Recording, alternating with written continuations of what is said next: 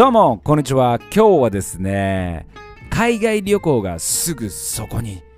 隔離期間が3日へということについてお話ししていきたいと思います。はい。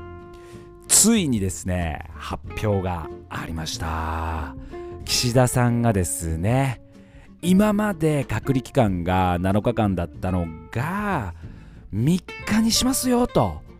いう発表をねされました。ね、海外旅行行ってね帰ってきたら7日間の隔離ってね働いてる人からしたらねとんでもない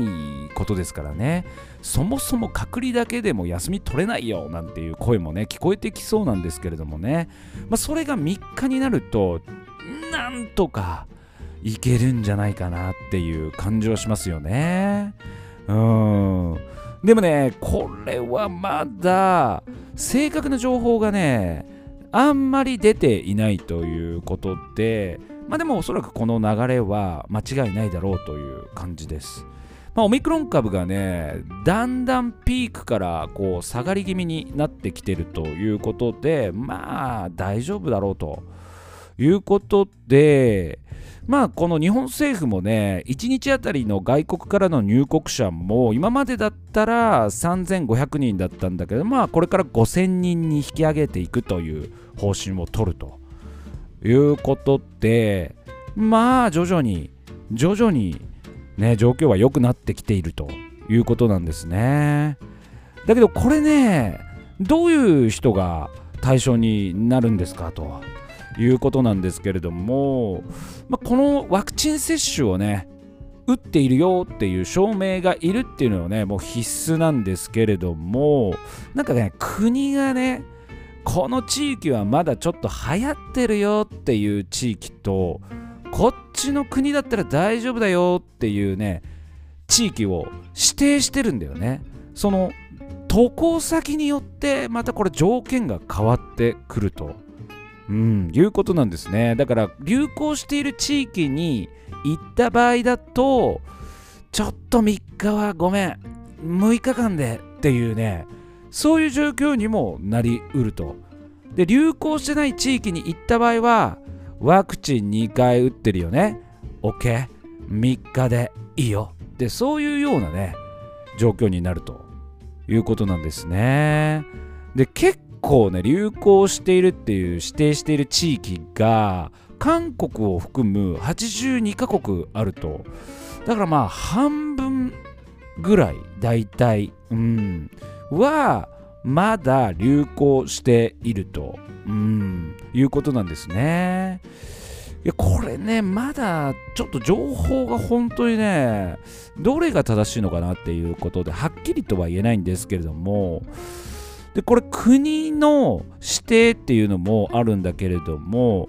この自分自身ねこのワクチンを2回打ってるっていう人がほとんどだと思うんだけれども3回目ね3回目を打ってくるとこれはまた条件が違ってくるじゃないかっていうふうにね 言われてんだけどややこしいこれ。そう。だからもし3回目打ってる人だったら流行してますよっていう国に行ったとしてもまああなた3回目打ってるから陰性だったら本当は6日間だけど3日でいいよとか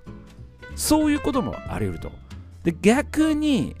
流行してない地域にワクチンを3回打った人が行った場合とかはあんた本当は3日間だけどもまあ3回打っとるで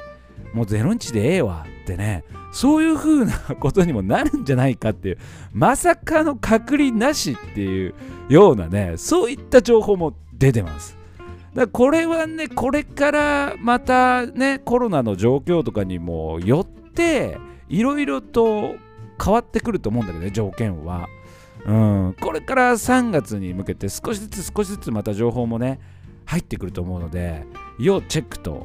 いうところです。はい。まあ、僕自身読んでてもね、頭が混乱しちゃって、まあ、今喋ってて、なんとか整理してるみたいな状況なんだけれども、ねえ、まあ、詳しい方いらしたらぜひ教えてください。はい。皆さんでね、情報共有して、ね、理解を深めていきたいなと思います。はいまあとにかく、まあ、いい方向に向かっているということでいよいよ旅行する日も近いんじゃないでしょうか。はい。ということで今日はですね、まあ、これはビッグニュースだなと思って喋らなきゃいけないと思いねこの海外から帰国した時の隔離が3日に短縮するかもよというテーマでお話ししました。皆さんねそろそろ旅に向けて準備しといてもいいかもしれませんね。それではまた次回お会いしましょう。お相手はボラチョイロでした。 Hasta luego, chao chao